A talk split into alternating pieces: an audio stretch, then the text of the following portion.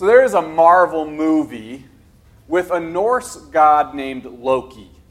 Now, Loki tries to take over the world in this movie, and he runs into one of my favorite characters, the Incredible Hulk. And he decides he's going to fight the Incredible Hulk. And what does the Incredible Hulk do? He picks him up, he slaps him around a little while bit, and then he leaves him down and he says, Puny God. Right?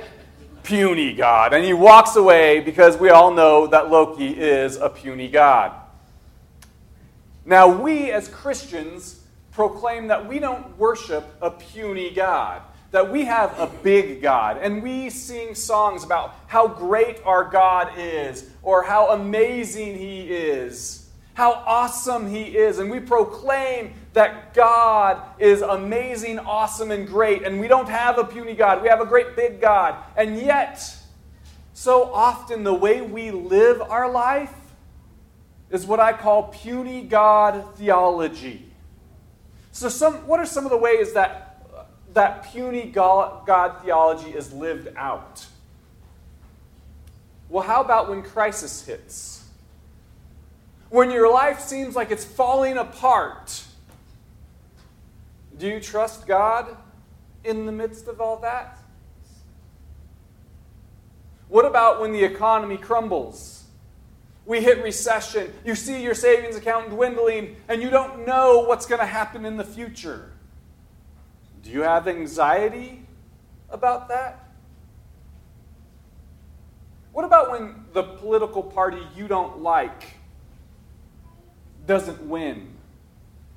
Our puny God theology thinks that God can't work with whatever government is running. Our puny God theology says that God can't work in certain economies. Our puny God theology says that God needs us to get His will done. And so we think we're doing God a favor when we do things. When we share the gospel with someone, when we show up to church, we're doing God a favor because He needs us. That's puny God theology. The truth is, God can work in any government, He can work with any economy, he can work with any political party. And God doesn't need you to get his will done. It is a privilege that we get to be used by God. It's amazing that I get to come here and I get to study His Word and I get to preach His Word, but God doesn't need me. God doesn't need you either, but it is a privilege that you get to be used by God. So, what contributes to this puny God theology? Well, I think there's a lot of things that contribute to the puny God theology, but part of it is oftentimes we don't look at special revelation and general revelation together. Now, these are two theological words. Theologians have kind of created this idea of special revelation, that is God's Word, the Bible, that is how God communicated his principles to us. And then there's general revelation, and that is how God has revealed himself through nature. Romans 1:20 says that the invisible attributes of God can be clearly seen, namely his eternal power and divine nature can be clearly seen since the creation of the world in the things that are made. So when you look at the Grand Canyon, are you in awe of nature or are you in awe of God? The James Webb Telescope pictures were just released. I don't know if anybody's into that kind of thing, but those were amazing pictures. When you look at the universe, are you in awe of nature or are you in awe of God? Now, I think humans oftentimes swing too far one way or the other, and we live in a culture that worships nature. And so, our tendency as Christians is to swing too far the other way because people worship nature, and we know we're not supposed to worship nature. We ignore nature. Instead of being like Romans 1:20 and saying, "Hey, his invisible attributes, his eternal power and his divine nature are being revealed to us through nature." we ignore it. And as we ignore nature, we begin to develop a puny God theology. Now, we could go the other way as well. We could ignore special revelation, ignore the Bible, and become worshippers of nature. And if we did that, we would also have a puny God theology. Because there would be this God who created but doesn't care. Special revelation, general revelation, I should say. General revelation lets us know how big God is. Special revelation lets us know that this huge creator cares for you. General revelation is enough to convict us of sin, to know that there is this magnificent God and that we have rebelled against him. Special revelation lets us know how we can be saved. That although we have sinned against him, we have shaken our fist in rebellion against him, and said, Forget you, God, I want to do things my way. God has provided a way through his Son, that he has paid the price on the cross with his Son. Without special and general revelation, we will end up having puny God theology. And that's what we're going to talk about today as we open up to Psalm 104. We're continuing our series, The Summer in the Psalms, or as some people like to say, Summer in the Psalms. Uh, so turn with me, if you will, to Psalm 104. Psalm 104, no one knows who wrote it, and no one knows when it was written. But we do know that it was often recited during Yom Kippur and during the High Holy Days. It was a psalm that, they, that the Israelites used to look towards refreshing, to remind themselves of who God is and who they are, and to look into a new year with new eyes, saying, God has refreshed us. So that's what they used Psalm 104 for. So let's go ahead and dig in.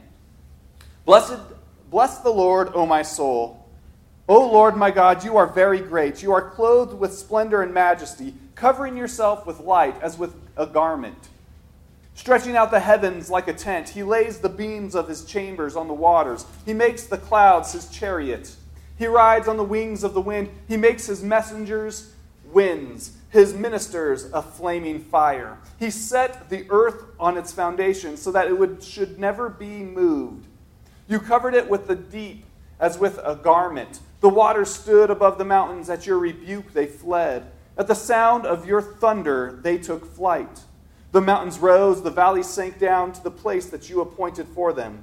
You set a boundary that they may not pass, so that they might not again cover the earth.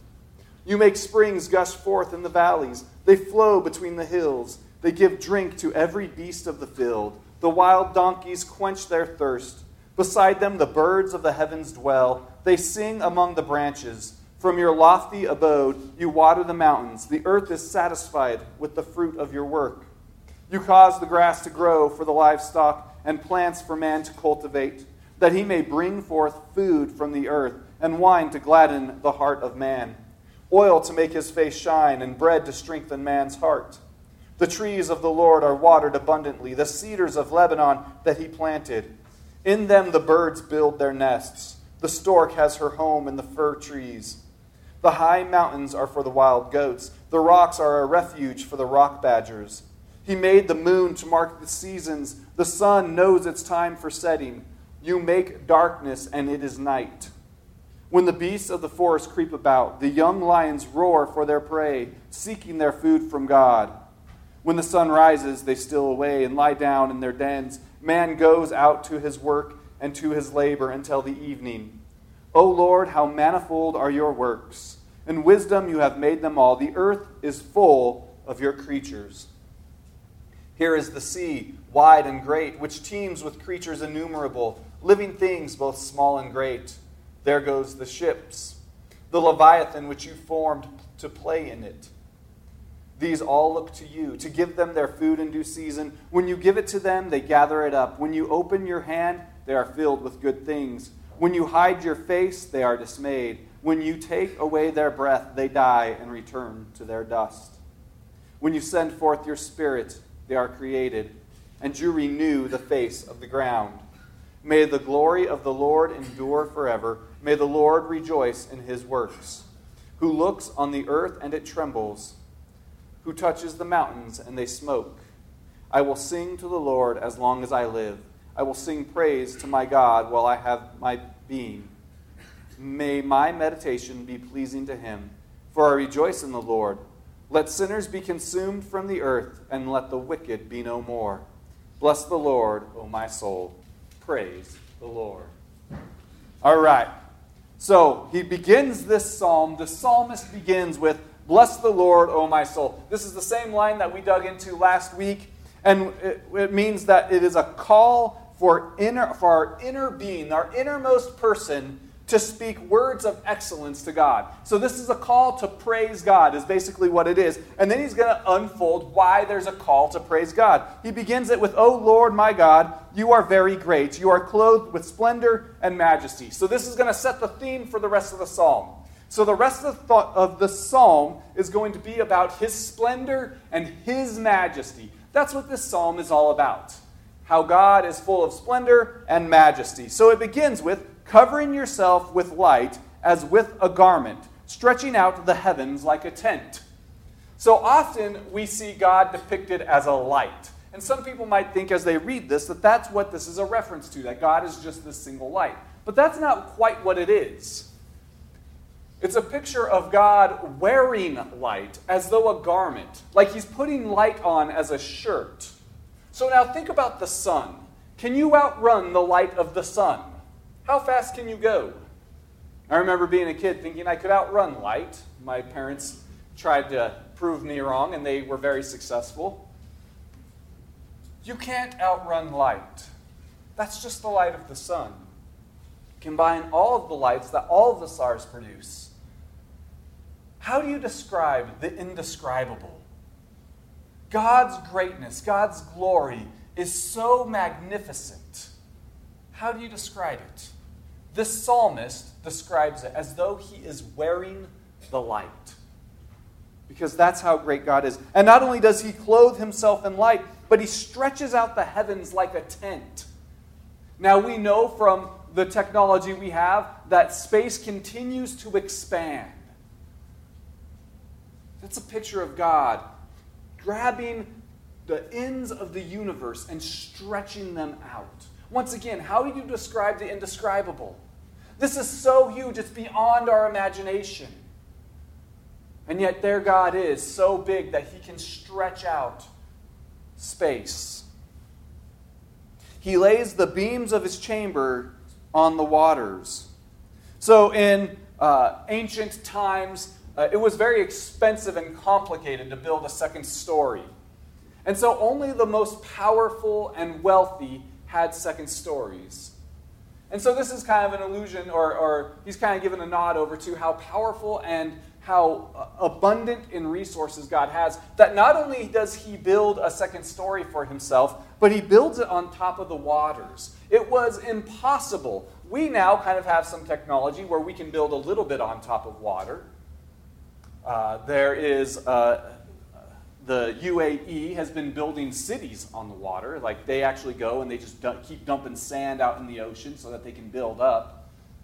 But in those days, it was thought of as impossible to build on top of water. And not only can God build on top of water, but he can build a second story on top of water. So this is showing once again how incredible God is. That things that we can't even fathom to do, God just does it.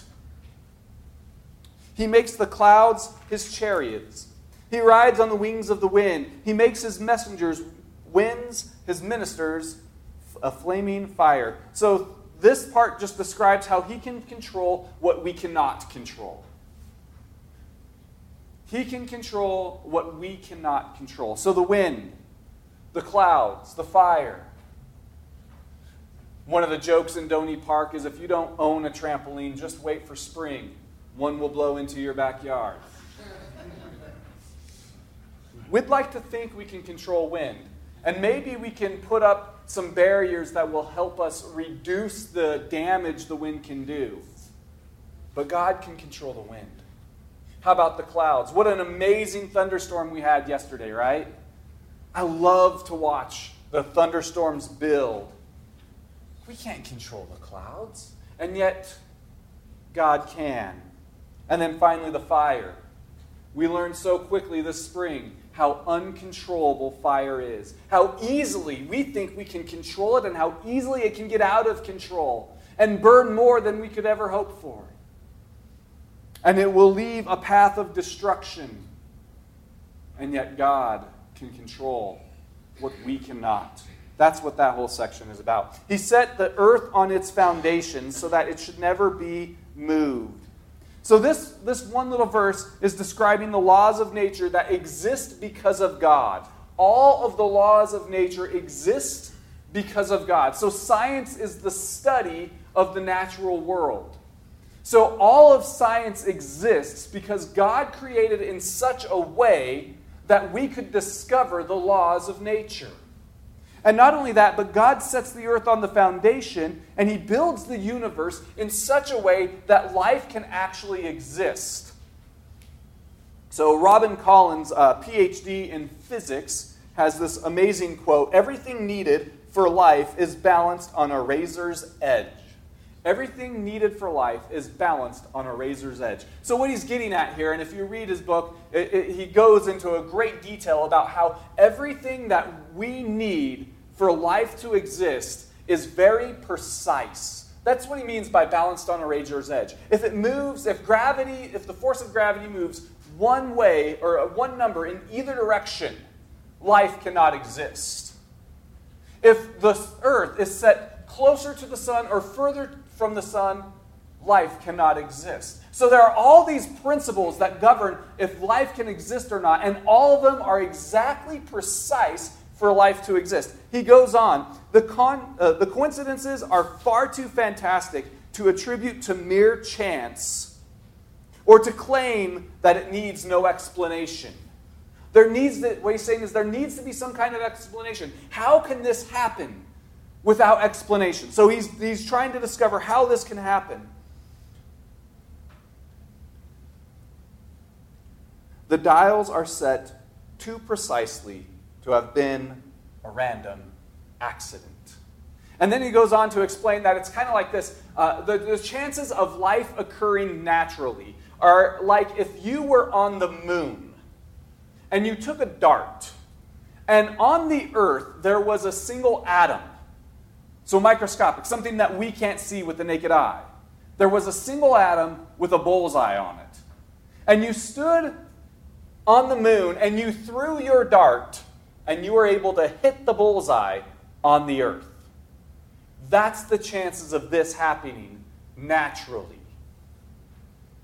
So for Robin Collins, it's just too much. It's just, it's just too big of a coincidence. There has to be a maker behind it all. Now, you've got someone like Richard Dawkins who is uh, uh, an atheist, and he would say, yes, but the possibility is there. But the possibility is there. And I might say, you know what? Technically, he is correct. The possibility is there. I could stand from the moon and I could throw a dart at the earth and hit the atom that has the bullseye. The possibility is there.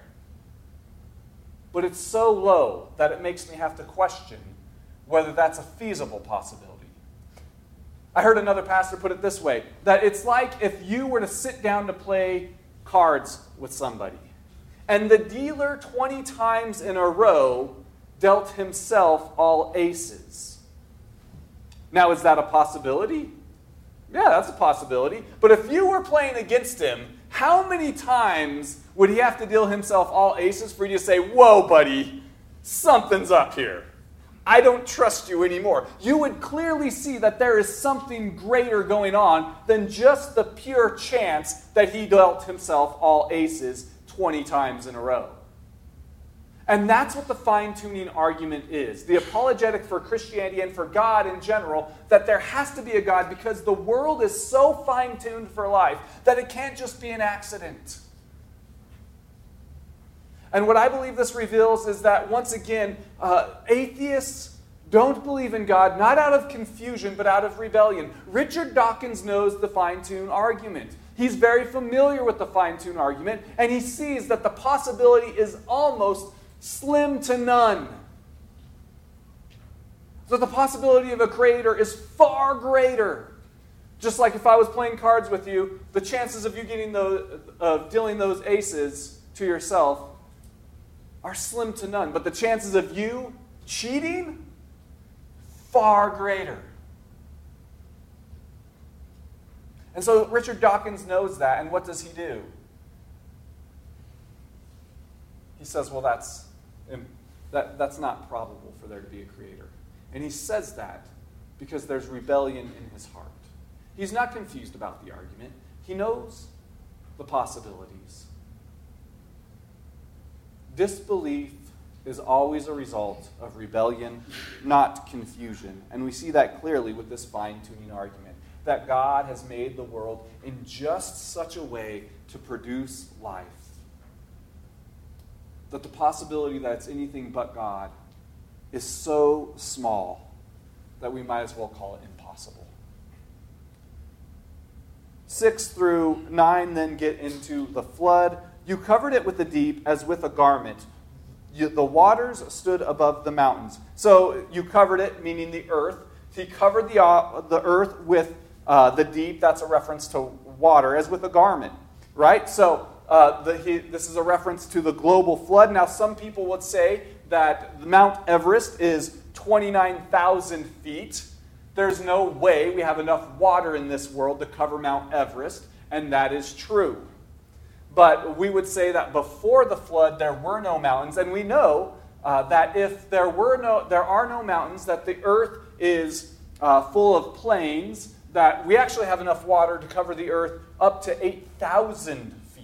So we don't have it now, but that's because the landscape has changed. So this is saying that this is a reference to the global flood. At your rebuke, they fled. At the sound of your thunder, they took to flight. So this is saying that, hey, when God, God flooded the earth, and when it was time to recede the floodwaters, God made it happen. That's what he's getting at.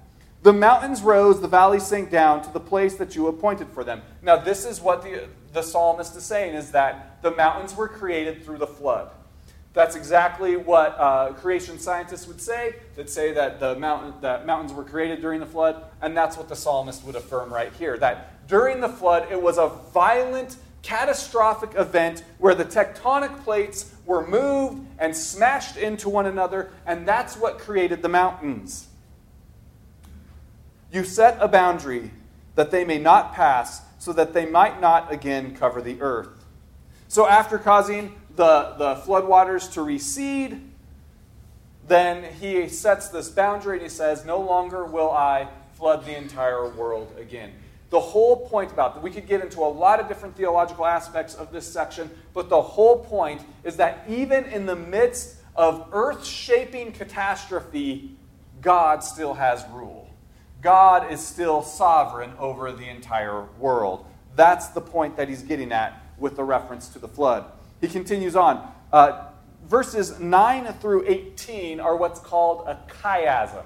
So uh, we've got a slide here. For those of you who are not familiar with a chiasm, a chiasm is where the first and the last sections match, and then the second and the second to last, third, third to last, and it all comes down to the center point. And the point of a chiasm is that the center point is the most important. And so we see here that 10 and 11 match 18, 12 and 13 match 16 and 17, and it's all drawing to the center point, which is 14 and 15, and this is the point that the psalmist is going to make. So we see in 10, you make the springs gush forth in the valleys, they flow between the hills, they give drink to every beast of the field, the wild donkeys quench their thirst. So you might think this is a, a section about God's rule over the wild things. And oftentimes we don't think of donkeys as wild things. Uh, but for the ancient audience, a donkey was thought of as untamable. There's a reason why uh, a donkey is kind of an insult to people. Because donkeys were stubborn. Even the lions and the bears could be scared away, but you couldn't even scare a donkey. The donkey was set in their way and was just going to do whatever the donkey wanted to do. And so, what he's getting at here is the donkey, even the donkey, that man can't tame, God still controls. And he cares for the donkey and the wild things. That matches up with 18. The mountains are for the wild goats, the rocks are a refuge for the rock badgers. The high mountains here is a reference to like timberline. Timberline is usually around 11,000 feet. It's where the trees don't grow anymore. You can think of t- the timberline, above the timberline, as an incredibly wild area. So the whole point of these is that God cares for the wild things. It's part of His creation. The things that we can't tame, God still has His eyes on. Then 12 and 13 match with 16 and 17. Beside them the birds of the heavens dwell, they sing among the branches. From your lofty abode, you water the mountains. The earth is satisfied with the fruit of your work. The trees of the Lord are watered abundantly, the cedars of Lebanon that he planted. In them the birds build their nests. The stork has her home in the fir trees. So, this is kind of a reference. This is a painting a picture of the earth being God's garden and God being this master gardener who skillfully takes care of the earth. Now, I don't know about you, but I'm not a gardener. I know probably some of you are really good at gardening. I say, my excuse these days is that I live in Flagstaff and it's pointless to garden here. Uh, but if I'm being honest, I've just never been a gardener. I've been able to kill plants very well. Uh, so if a plant comes into my custody, uh, it will die, and my wife is the same way. So if you wanted to give us a plant, please don't, unless you want that plant to die. We're just bad at gardening. But this paints a picture of God as this master gardener, someone who knows how to take care of the world. I've known some gardeners that were just so good at their craft. They would study and they would know exactly what they're doing. And yet, God, in all of his glory and splendor, does it even better with the entire world. And it's drawing all to this point, 14 and 15. You cause the, sorry, you cause the grass to grow for the livestock and plants for man to cultivate, that he may bring forth food from the earth, and wine to gladden the heart of man, oil to make his face shine, and bread to strengthen man's heart. So, all of this is coming down to the central point that God cares for his creation. And God cares so deeply for his creation that he brings good things. Every good thing in your life is caused by God. So here he just lists off a couple things food. God cares deeply enough for you that, that he has provided a way that we can de- enjoy delicious food. And not just food, but he also talks about wine. Now, in those days, a lot of water was bad and would make you sick, and so one of the ways that they would purify water was through wine. Oil to make his face shine. This is basically lotion. You know, they also, people in antiquity dealt with dry skin just like we do. But oil, to put oil on your face, would help with your dry skin and would moisturize and bread to strengthen man's heart. Even in antiquity, they loved delicious bread, and it would feed them. The whole point is that God loves man, He cares for His Creator. 19 through 20, the psalmist will declare uh, that there are that God made the rhythms and the cycles for our life. So he made the moon to mark the seasons the sun knows it's time for setting. So in Hebrew culture, or there is the Hebrew calendar, and it is based on lunar cycles. So it's not based upon you know what we have in our uh, in our calendar. It is based upon the, the moon, and so everything is based on the moon. And so what they're doing is watching the moon, and the moon lets them know the months and then also the seasons that occur along with those months. So, the whole point that he's making here is that God has given us seasons. God has given us cycles, God has given us rhythms to our life. And then the sun knows it's time for setting. So we, we, the moon gives them the yearly cycle, the yearly rhythm. The sun gives the daily cycle. That there's a time to eat, a time to work, a time to sleep. That's what the reference is here both a seasonal yearly cycle and then a daily cycle or daily rhythm that we get into. 20 to 23 just describes uh, this cycle a little bit more in detail. You make the darkness and it's night. when all the beasts of the forest creep about, the young lions roar for their prey, seeking food, their food from God. When the sun rises, they steal away and lie down in their dens. Man goes out to his work and to his labor until the evening. And so it's just saying that all of creation, not just man, but all of creation, participates in the rhythms and the cycles that God has created.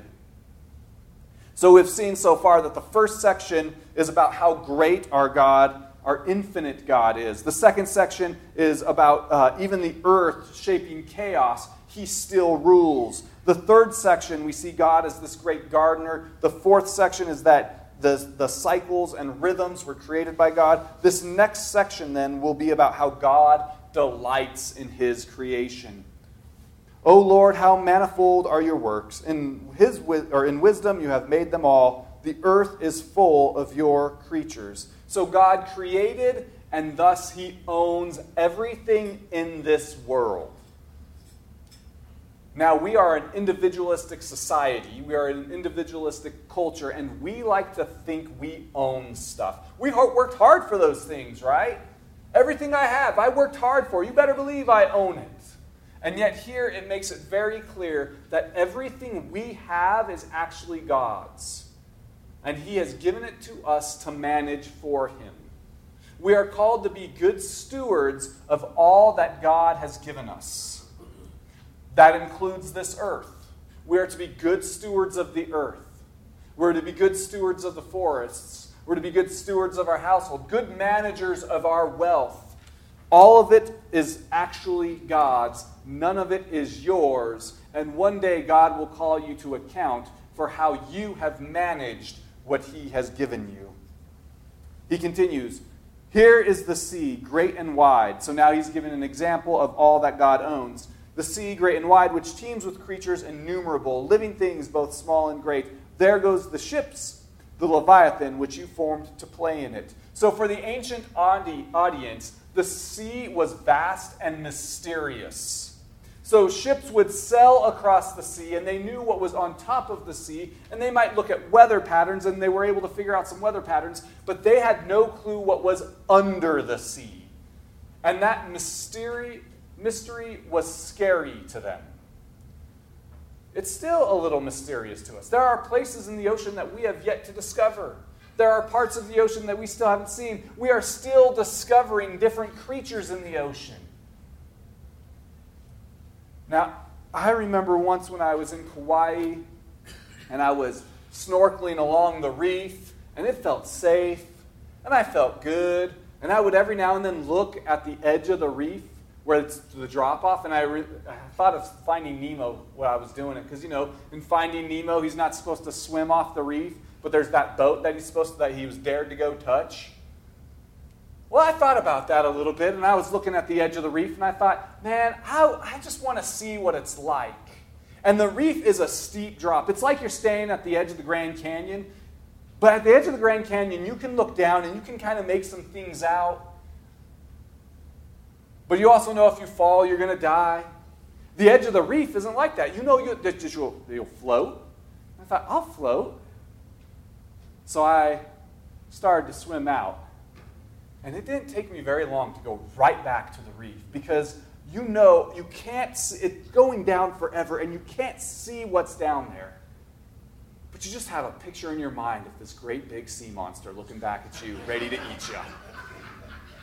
And even if it's not a sea monster, it's got to be a shark or something, right? I just know there's something looking up at me, ready to eat me. And that's the fear that the, that the ancient audience had of the, of the sea. If you don't understand it, go to a reef and try to swim off the, the cliff there. It is a scary feeling. So that's the whole point, is that it's, it's vast and mysterious, and yet it is God's fish tank. He created this for his own delight, for his own enjoyment, and he enjoys all the sea creatures. All those ones that are just crazy and scary to us, he enjoys. And not just sea creatures, but all kinds of creatures. My boys have been really into uh, a show where this guy like goes around and finds things to sting himself with. It's it's kind of a crazy show. I actually have been kind of hooked on it as well. But he's like finding hornets and stinging himself. But he gets these nasty creatures like centipedes. I think centipedes are the worst Uh, anybody else with me on that? Like, centipedes are the, just the worst creatures on earth, I think. God still delights in them. God delights in his creatures that he has created. That's the point. And then there goes the ships and Leviathan. The Leviathan was probably a giant dinosaur. And this giant dinosaur that survived through the flood uh, most likely died off, but it became this big myth. And, and then it eventually turned into like a myth that people created. So a lot of people just think the Leviathan is a myth, but it's really a giant dinosaur. And in Job, he talks about the Leviathan that God plays with. So we almost get this picture that this giant dinosaur is God's pet. When I think about that, I think about my daughter who loves animals, and we have some cats. And she runs, she's two years old, and she runs over and she scoops up the cat. And like, she's, she thinks she's cuddling it, and they're just in love, right? But this cat is like dangling in all sorts of awkward positions and does a really great job of tolerating her. But you can see he's like, please get me away from this toddler. And think about how we handle cats and other animals and pets. But I would never want a dinosaur, a giant dinosaur, as a pet. And that's God. So small is this giant dinosaur that he could just you know, throw it over on its back and tickle its tummy. These all look to you to give them their food in due season. When you give it to them, they gather it up. When you open your hand, they are filled with good things. When you hide your face, they are dismayed. When you take away their breath, they die and return to their dust. When you send forth your spirit, they are created and you renew the face of the ground. This section right here is all about God's sovereignty over life. Any life is sustained because of God. Once again, in our independence, we become arrogant and we think that we don't need God to survive. But the very reason you can breathe is because God has sustained you. All life exists because God has sustained it. Conversely, then, all death, though not caused by God, is because God has decided it is time to no longer sustain that life. This is a great mystery to us. I want to make clear that it's not God who causes the death, but it is God who decides that it is time to no longer sustain life. So we all know someone who the doctors declare it is a mystery why they are alive. They should have died. There's no possible explanation why they're still alive. And I think the only real possible explanation is that God sustained them. Now, why does God choose to sustain some and not others is a mystery. And I don't think we're ever, on this side, I don't think we're ever going to figure out that mystery. But what we can know is that life is sustained by God and that we can trust God in death. Other than that, we can't figure out why God sustains some but doesn't others. He continues this last section May the glory of the Lord endure forever. May the Lord rejoice in his works. So we see that God delights his creation. God takes joy in you. Think about that for a second. We've just described this God that is enormous, that stretches out space. This God that can use catastrophe to shape the earth. This God that wears light as a garment. This God that has Leviathan, a giant dinosaur, as his own pet. And yet, this God takes joy in you. This God loves you with an unfathomable love that you can never quite understand. He looks to the earth and it trembles, who touches the mountains and they smoke. This is just a last reminder of how great God is, how huge He is, how big our God is. That the earth trembles at His sight. And then He gives us the results of God's greatness. I will sing to the Lord as long as I live. I will sing praise to my God while I have being. May my meditation be pleasing to him, for I rejoice in the Lord. So we see the first result is that it should be praise. As we look around at God's creation, as we see general revelation, and we combine that with specific revelation about how great God is, and yet how great He is, and how much He still loves you, it should produce praise and worship in our life. The other side of that is let sinners be consumed from the earth, and let the wicked be no more.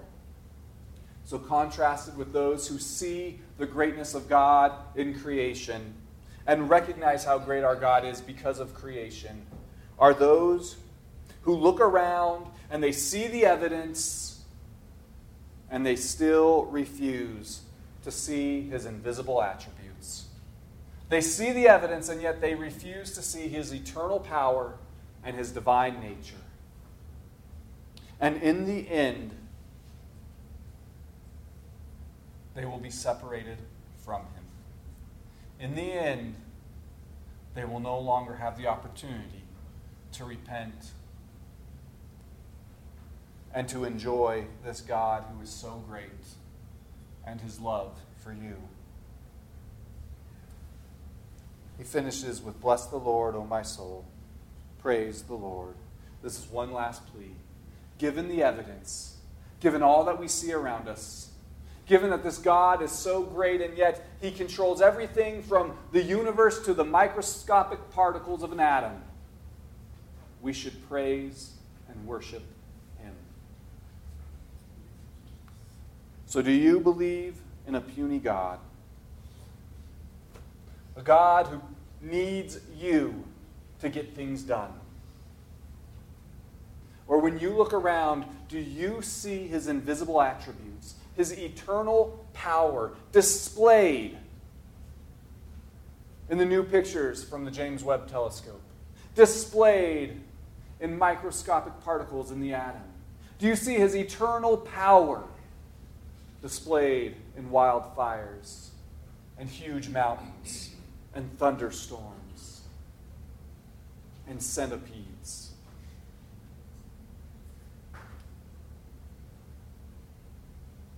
his eternal power and divine nature are displayed throughout the universe. And this should spur us on to have a big picture of God and to worship our God who has eternal power and divine nature. Dear Lord, we thank you for your word.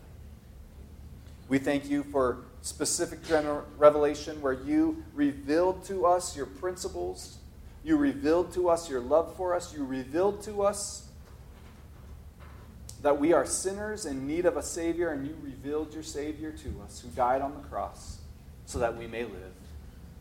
And we also thank you for general revelation, how you have revealed your eternal power and divine nature throughout the creation. That we can look around and see how great you are because your creation is screaming it to us. And we pray that you would help us to appreciate what an amazing universe you have created. In your name we pray.